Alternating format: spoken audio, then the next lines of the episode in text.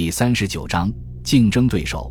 无论是在海洋还是在陆地，无论是内战还是外战，我都在全世界南征北战。胜利的时候，我总是饶恕那些恳求宽恕的人。神圣奥古斯都工业路。最后，他打破了与马克安东尼的联盟。这联盟历来是可疑和不确定的，并且通过许多和解来艰难的维持。为了更好地揭露自己的竞争对手已经堕落、已经丧失了一位罗马公民的体面，他下令打开并公布安东尼留在罗马的遗嘱。这份遗嘱指定安东尼与克里奥帕特拉七世的孩子为安东尼的继承人。苏埃托尼乌斯两世纪初，凯撒很快得到了一个新的机会来展示自己的个人勇气。不过这一次让一位盟友吃了亏。占领西西里岛之后。李必达多年以来第一次获取了一个重要地位，在腓力比战役之后，三头同盟中最年长的那一位遭到排挤，当然心有怨言。他现在期望恢复一些曾经的权利。李必达绕过了凯撒在岛上的将领，安排让一支最强大的庞培派军队向他投降并接受他指挥。此举将自己的军队扩充到超过二十个军团。尽管其中很多军团的兵力远远少于理论数字，但这个总数也算非常惊人了。为了赢得这些新投诚的前庞培派士兵的支持，他允许他们与自己的士兵一起洗劫墨西拿。他自己的士兵可能不是很愿意和不久前还是敌人的士兵一起分享战利品，但还是服从了命令。现在李必达感到自己很强大。决心将西西里岛纳入自己的阿非利加行省，并继续控制得到扩充后的军队。他在努力夺取西西里岛控制权的时候，与凯撒及其在当地的指挥官发生了一些愤怒的争吵。他将自己的军队调离凯撒的军队，单独扎营。在这些年里，军队是终极的权力基础，任何人都不能忽视一个拥有强大而忠诚军队的人。但忠诚往往是可以商谈、可以交易的。凯撒的部下很快开始在里必达的士兵当中活动，就像前四十三年在布隆迪西乌姆拉隆第四军团和马尔斯军团那样。凯旋将军凯撒率领一支骑兵赶到了，他将这些骑兵留在里必达营地外，只带几名军官和卫兵，勇敢地进入营地。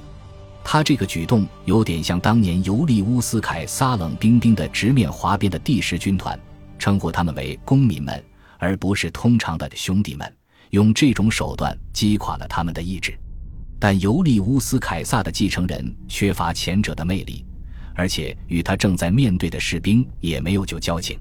大部分士兵对他来讲都是陌生人，其中一些是前不久投诚的敌兵。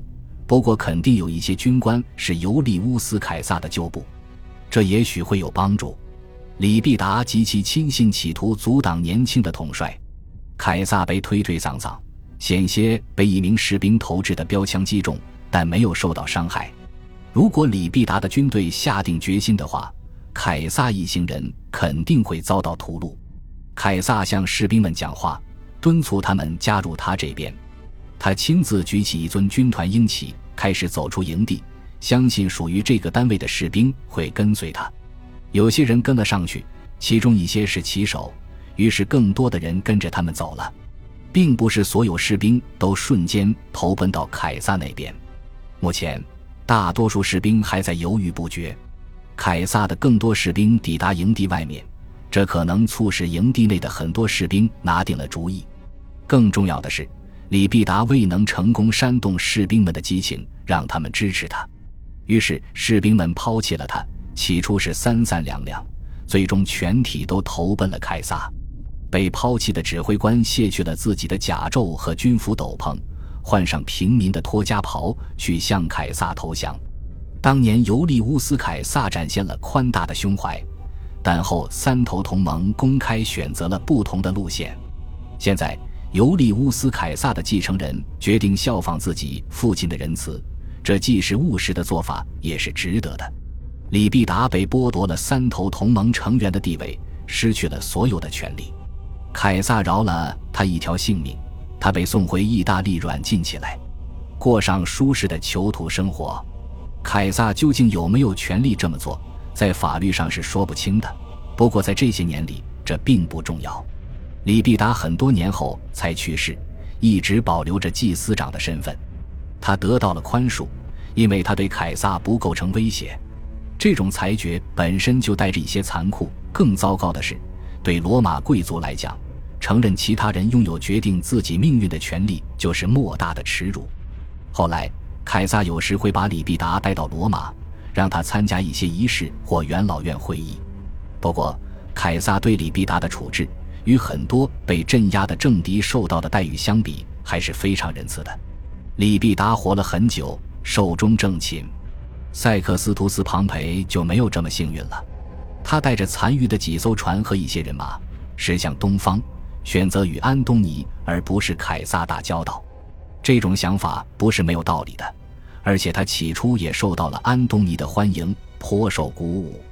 他感到有机会逆转自己的命运，可以以更强势的地位与敌人谈判，于是开始组建一支新的军队。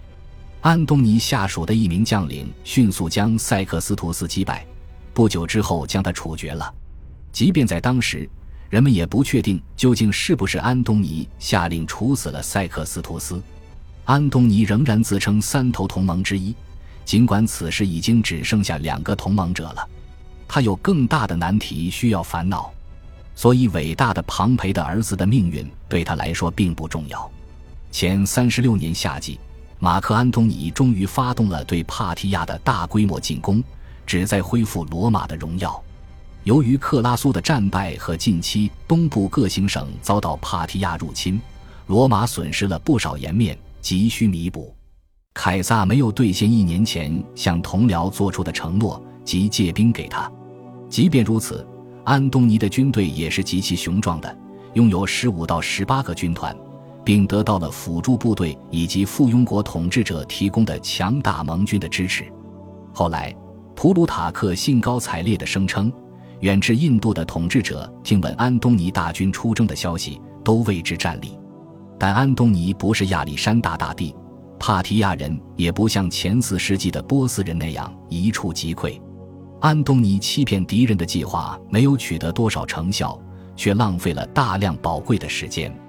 他不耐烦地将行动迟缓的工程器械和辎重留下，只给他们留了少量卫兵。机动性极强的帕提亚人猛扑过来，消灭了安东尼的工程器械和辎重部队。于是，安东尼的主力部队被困在敌境深处，没有装备，粮草不足，而且冬天快到了。他的亚美尼亚盟军背信弃义，让局势更加恶化。但全部责任都在安东尼一个人身上。罗马人别无选择，只能撤退。在漫长的四个星期里，持续遭到帕提亚人的无情追击和袭扰。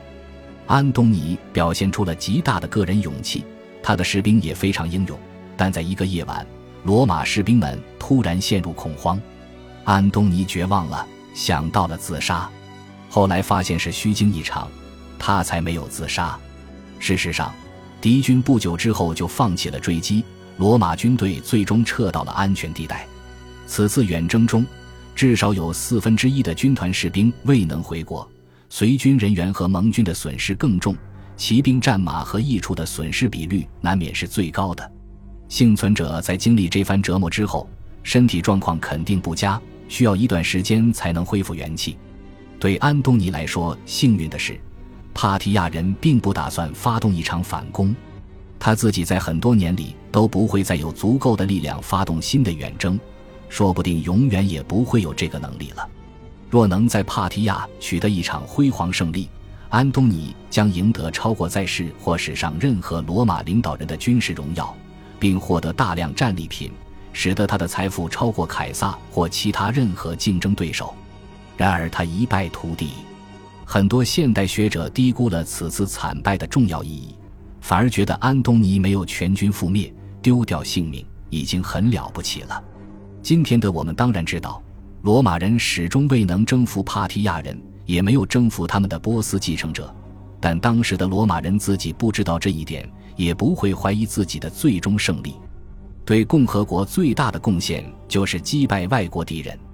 安东尼将自己打扮为一位伟大的军人、大英雄赫拉克勒斯。有时将自己描绘为狄俄尼索斯。他很可能对自己的宣传信以为真了。